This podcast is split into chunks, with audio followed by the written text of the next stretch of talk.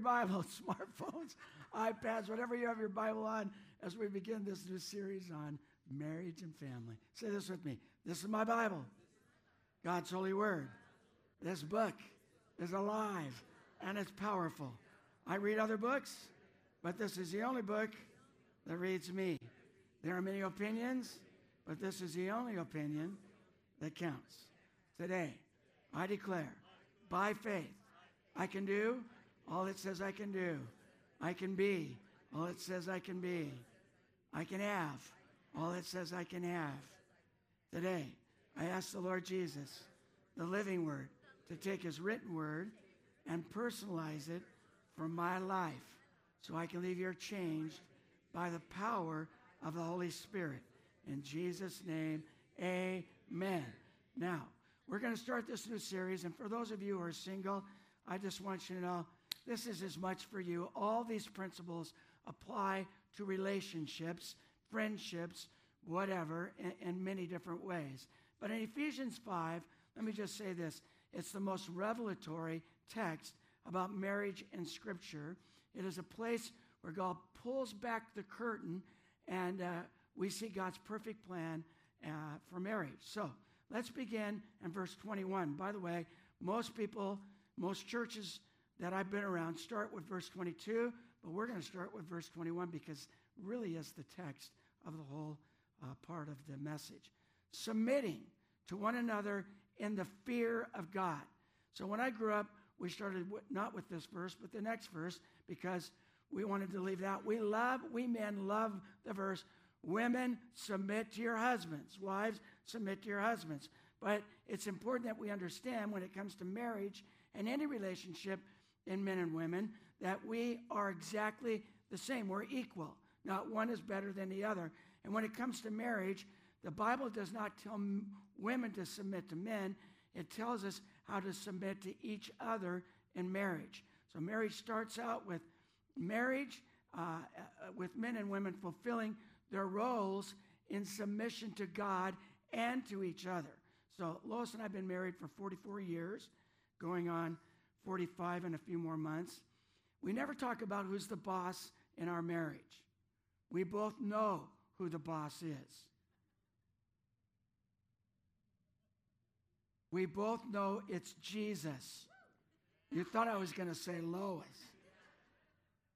Because you think she's the boss. now, let, now, let me just say this.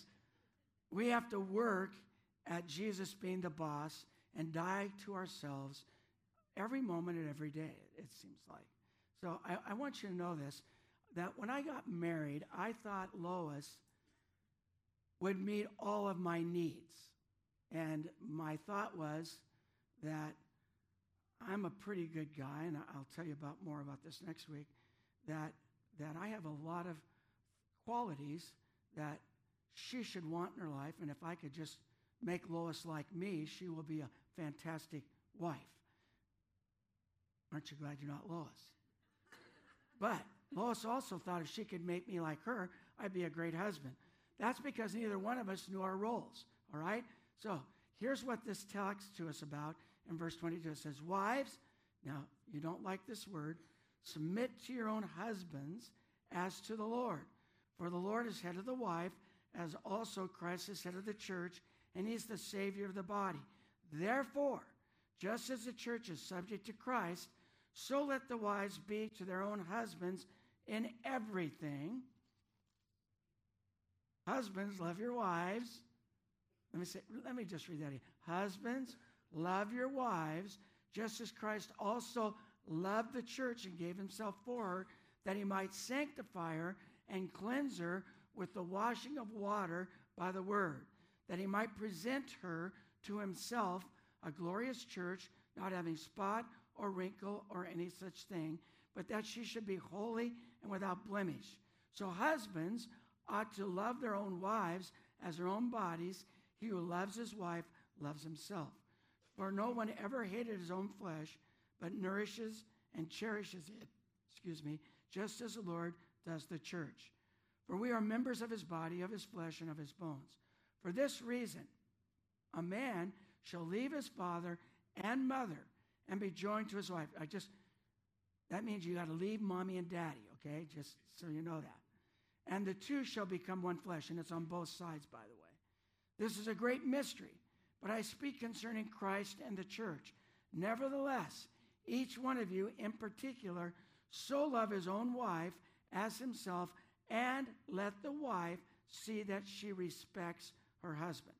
Now, let me say again this is the most uh, important text in Scripture on marriage because it's like God pulls back the curtain to show us what marriage really is and what it represents. It's also the portion of Scripture that is disliked by most Christians every time it's read. In fact, it's disliked almost as much as the scripture scriptures on tithing. Okay?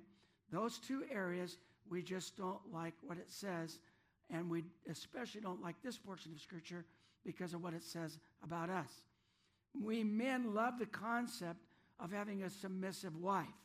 If they don't know any other scripture, us men, we know that one in particular because we love to say, You're supposed to submit to me.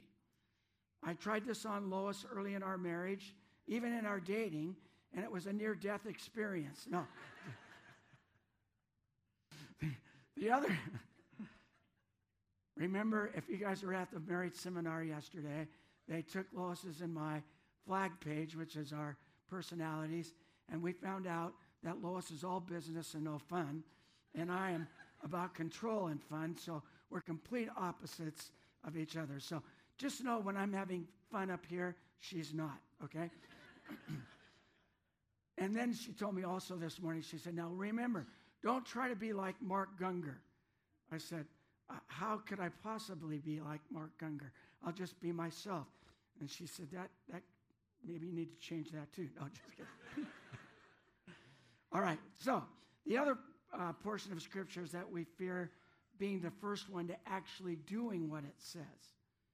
Women will say, Well, if I submit to my husband, if, if he acted just remotely like Jesus, uh, then, then, then I would submit to him. But he acts more like the devil's brother, you know, which he's back there. No, just kidding. I'm kidding. Wayne, Wayne's not the devil's brother, and I'm not the devil. All right. Anyway, all right. So I'm. Uh, so the woman will say, "I'm on a mission from God to keep him humble," and then the man will say, "If I show my wife any weakness at all by serving her, I'll be doing housework all night while she's sipping sparkling cider in the bathtub, and uh, so I have to be strong." You don't understand what, what if I show her any kind of weakness at all. You don't understand that that I accidentally married the devil's ex-wife or something like that. So, so what I'm saying is when we read this portion of scripture, there's a pushback in each spouse. And you and I need to know there's no plan B when it comes to marriage because this is God's perfect plan for marriage. And this plan works when everyone practices what it says. Marriage will have a 100% chance in your life if you are, even if you're complete opposites like Lois and I are. So today, this passage, in this passage, it's my job to give you some things about God assigned roles in marriage and how God plans to work marriage out in our lives. And it can work. So here's the first thing to write down our roles make us attractive to our spouse and cause them to be to, to open their hearts to us. Now, what I just read to you uh, is the key to your spouse's heart. And they will not open their heart until you begin to practice what it says in this portion of Scripture. Once you start practicing it, it is incredible the change that it will bring in your spouse. So let's start with the women and how you should treat your husband, because that's where it started in verse 22. And uh, you can write this down, and that's this the number one need in every man is respect and honor. Some people think it's sex, but it's not. Respect and honor. And believe it or not, this is a man's mega need above anything else. So, in 1 Peter 3, it says this Verse 1 Wives, likewise, be submissive to your own husbands, And by the way, the word submissive means respect and honor. That's what it means. It, it doesn't mean you come under and you're a doormat and you get walked on. It, it means to be respectful and, and give honor. So it says to your own husbands that even, that even if some do not obey the word, they without a word may be won by the conduct of their wives when they observe your chaste or chaste, which means respectful and pure conduct, accompanied by fear. And it's not fear of being afraid, but it's by, again, honoring God. Do not let your adornment be merely outward, arranging the hair, wearing gold, or putting on fine apparel. But let me just say this uh, there's nothing wrong with that, all right? Uh, never mind, I won't go there either. Rather, let it be the hidden person of the heart with an incorruptible beauty of a gentle and quiet spirit, which is very precious in the sight of God. For in this manner, in former times, the holy women who trusted in God also adorned themselves, being submissive to their own husbands, as Sarah obeyed Abraham, calling him Lord. I'm sorry, I have to laugh at that because the Lois has never called me Lord. All right. Whose daughters you are if you do good and are not afraid uh, with any terror. Now, Ephesians uh, 5 is summarized up in verse 32 where it says, Wives, respect your husbands. So Peter's saying, you can change your husband's uh, heart without even a word as he observes your, your respectful and pure behavior. So, ladies, listen to me for a second. Respect and honor are so powerful in the life of a man we will change our behavior for the person who, who gives it to us. It's the most powerful need in our lives, and it's what makes you attractive to us.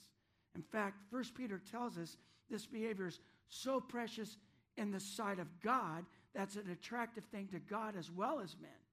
Now, I've had women say, Doug, you don't understand. I'm not a mousy, little, gentle, quiet personality. I'm a strong woman. And I want you to know, I think that's okay. I, I get that and I respect that.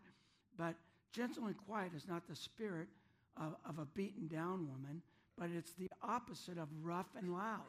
And it's the spirit in a woman that believes uh, in God that, that, uh, that her behavior is powerful enough as she trusts in God to change the husband she's married to. So when you are being gentle and respectful and honoring your husband, there's a spirit of faith that rises up within you and fights for your husband to be all that God called him to be. You go to him, you tell him he's a hunk. If you're lying, that's okay in that area. No, just and and you can tell him anything you want, like like you need to spend more time with the kids. You need to spend more time with me. Uh, you, you, just need to understand as you do that with honor and respect, you let the Holy, Fear, Holy Spirit be the enforcer and not you. Be gentle to him in person, but then here, let me, let me say this. Be gentle to your husband in person, but be violent in your prayer closet. Go after God. And Lois has done that for me over the years. And I know when she's doing it because I start getting convicted about things I hate being convicted about. And I find it also at the same time attractive that she's praying for me. All right? Now, men, here's the number one need you know about you need to know about women. The number one need of a woman is security. Ephesians 5 tells us a man should love his wife and lay down his uh, life for her, just like Jesus did for the church, that he should be a sacrificial and loving man. Well, it's really true that a, a sacrificial man is attractive to his wife. If you don't believe me, let me give you some research, all right? A study was done at the UW and several other universities uh, about when is a man most attractive to his wife. Listen to me, guys. The number one answer is what? When a man is doing housework. In fact, they find it even more attractive when he has an apron on. Just saying. And let me just say this to, to prove my point, uh, you, you need to know that not only do they believe it's attractive, they also find this uh, th- they, they have found this to be, now let me write this, I, I've got it on my notes, that uh, they, they did a study also on the sweat of men. How many have ever seen a movie where they're all sweaty and dirty and they're kissing and you're going, yuck? But they did a, swe- they did a study on this, on the effects of male sweat on women. And the University of Pennsylvania, California, many other colleges done this. They took male sweat and applied it to the upper lips of women. They didn't tell them it was male sweat. They made them think it was some type of new perfume. And, and they discovered, now get this, when women are under the effects of male sweat, you can write this down, this is on your notes, right? When, ma- when women are under the influence of male sweat, they relax, they get happy, and they get romantic. Okay, let's, let's review, all right? they asked women, when is your husband most attractive to you? And they said, when he's doing housework. Then they gave the effects of male sweat on women, which were very positive. So let me give you the interpretation of all that to you men. You are just a clean house away from the night of your dreams. but isn't it interesting, really, what God tells us to do makes us more attractive to our spouse? So here's the second thing you can write down, and this, that's this our roles release the potential in our spouse. See, a Christian marriage is a win win deal. In a Christian marriage, both spouse, spouses should reach their full potential, and the roles that God gives us in Ephesians 5 allows uh, that to happen in our spouses. Now, if we could reach our potential without marriage, God would not have created it. But He created it when He looked down, saw Adam all by himself, and said, It's not good for him to be alone. So God gave him Eve, and thank God for that, because men are a lot better off with a woman in their lives. Statistics show a 48 year old man has a chance of reaching a minimum of age 68 because a lot of wives don't let them eat the wrong food. Seriously. Now, you think 68, see, we're all thinking 68's not that long or that old anymore. In fact, I just read a statistic the other day. The new lifespan in America for men are like 76 and a half. So, probably because there's a woman in our lives telling us you can't eat that, you can't wear that, you can't watch that, or whatever that. Now, I'm just saying, we're better off with women in our lives. Right? Now, to men, he tells us to nourish and cherish our wives. The words nourish and cherish are agricultural terms. So the word uh, nourish means to feed to uh, maturity. It's like a flower. You uh, take it, you fertilize it, you water it, you feed it so it can grow. The word cherish means to protect. So the role of every husband is to be God's partner to bring your wife to her full potential. It is our job to find out why God made them and gave them to us and what she is supposed to become in this life and how we can help God and her get there. Uh, I, I, it should be, I want you, as a husband, you want to lay down your life for your wife so she can get to where she's supposed to be, even if you don't get to where you want to be. And you, you let her become all that God wants her to be. So I'm going to do a quick interview with my wife. And uh, you have a, yeah, okay. Come on up, honey. This is scary because this is impromptu. Uh, we did not really rehearse this. This is called an audible. He's changing the plan. Yeah. So I, I thought it'd be good for you to hear from Lois just for a moment. Because when we got married, when we first got married, I, I told her this. I said, Are you willing to be married to a pastor? And she said, Absolutely. And but what she thought was being married to a pastor had nothing to do with her. So can you tell them what your where you thought about being a pastor's wife when we first got married? I don't I didn't I don't think I thought it was going to actually ever happen. Actually did everything I could in our first couple of years of marriage to um, eliminate that possibility. Um, and why? Is because I think I was living in fear. And I didn't, I, I don't think I was particularly excited about what I had seen in the past and knew that the traditional pastors' wives back 45 years ago were not me. And I didn't understand that I could be me. I And- could be me and allow God to use me. And, and just so you know, she's not mousy. She's not this kind of person that doesn't give her opinion. But she's not loud and she's not rough. And I'm not fun.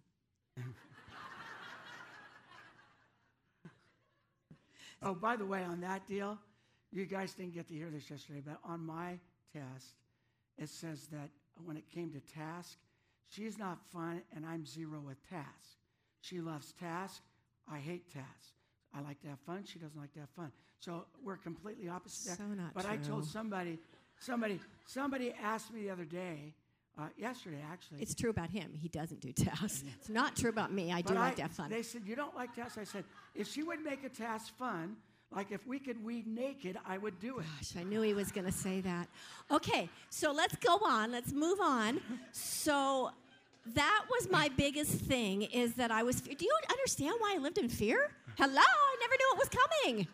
And um, so over the next, not, really over the last 45 years, seriously, I've had different experiences that basically is what I had to do is learn to submit to God, learn to honor and respect my husband. And I just want us to know that neither of those, none of those phrases when it says that women submit to your husband, it isn't because they're worthy of us submitting to them and giving them the honor and respect that they desperately need. God did not say, okay, if they are worthy, you do that. He said, do it. Because this is what honors me, is if you will honor others. If you respect others, you are respecting me. For women, for, for men to be able to love their wives as Christ loved the church, it's not because we are always lovable. And we all know that. It is because when they love us, when we are loved by others well, we really are loving God. And so, what Doug and I have attempted to learn throughout our 45 years of marriage is that in order to fulfill the roles that God has called each one of us, whether it's in marriage or if it's just in life, what we need to do is we need to submit to God. Because as we come under and say, All right, God, what, how have you created me?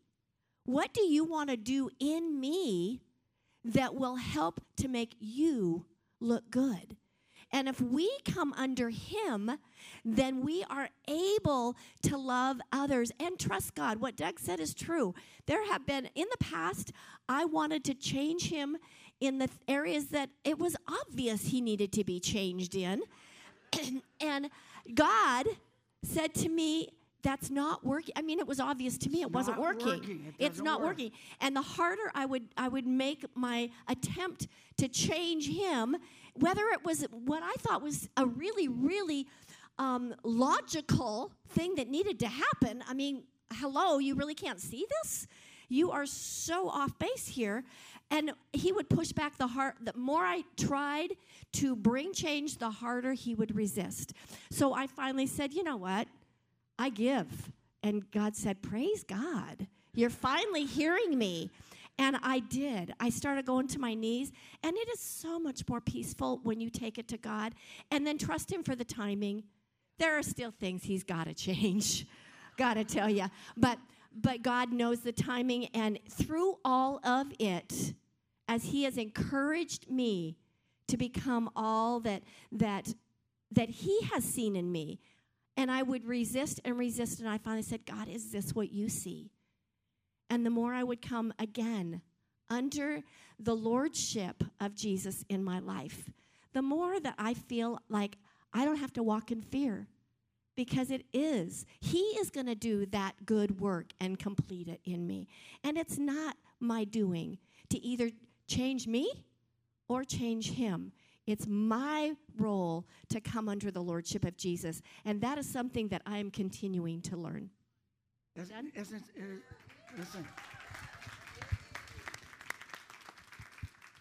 44 years ago, even just 13 years ago, she would not have got up here and done this.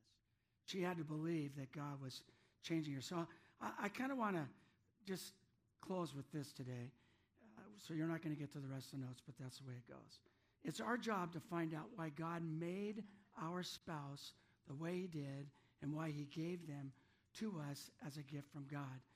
Uh, our- wives are the most important stewardship, and so are husbands that that God has ever given to you. The most, even after, you, even before your kids, they are the most precious gift given to you by God.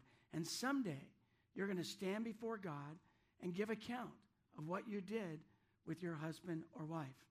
James Dobson tells a story about a man named Johnny Lingo on a Polynesian island in the Pacific.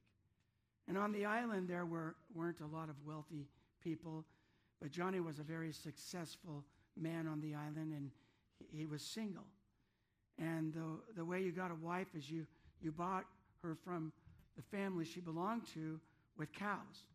So you would go to the father and ask for his daughter and, and marriage and offer so many cows. Most women went for a cow, maybe two. The record was four cows. If a woman got four cows, she was called a trophy wife.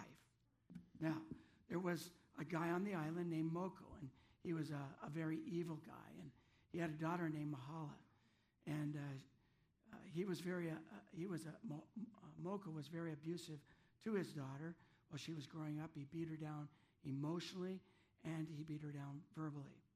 Now, Mahala was not attractive. She walked with her shoulders slunched over, her head slumped, her hair was uh, unkept in, in her face, and uh, her dress, the way she dressed, was usually with, um, un- with wrinkled clothes and sometimes dirty. So Moko wanted to marry her off, but no one wanted her. But one day there was a knock at her door, uh, at his, at Moko's door. And when he opened it, it was Johnny Lingo. The Moko says, What do you want, Johnny? Johnny says, I'm here to marry Mahala. I'm here to purchase her from you. And Moko says, Really? He was hoping he could get at least one cow. So he says, What are you willing to give for? And Johnny said, I'll give you eight cows. Moko said, Is this a joke? Johnny said, No. Look, there's eight cows right here. And of course, Moko said yes, and he became one of the wealthiest guys on the island. So Johnny goes off with Mahala, but it, it, it bothered Moko.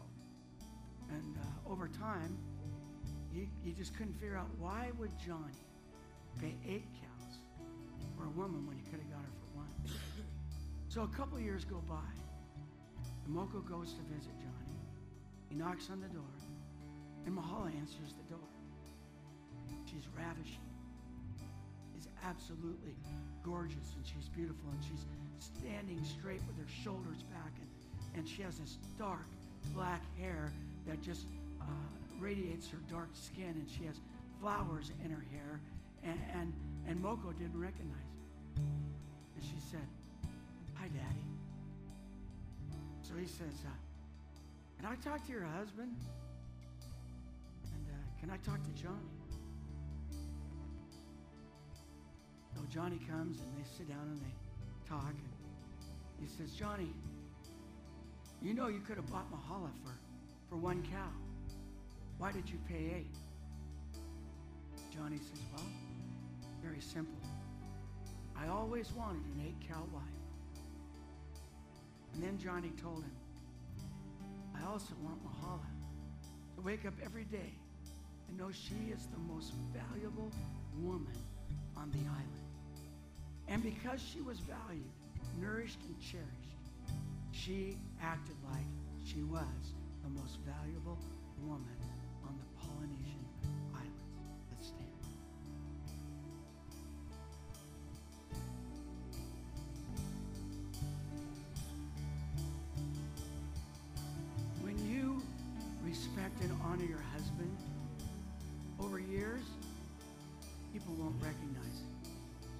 nourish and cherish your wife and make her valuable, over time, people won't recognize her. As I can tell you, people who know Lois now can't believe what she's become. She's valuable. She's my most valuable gift in my life. Every head bowed, every eye closed. Some of you are just saying this morning,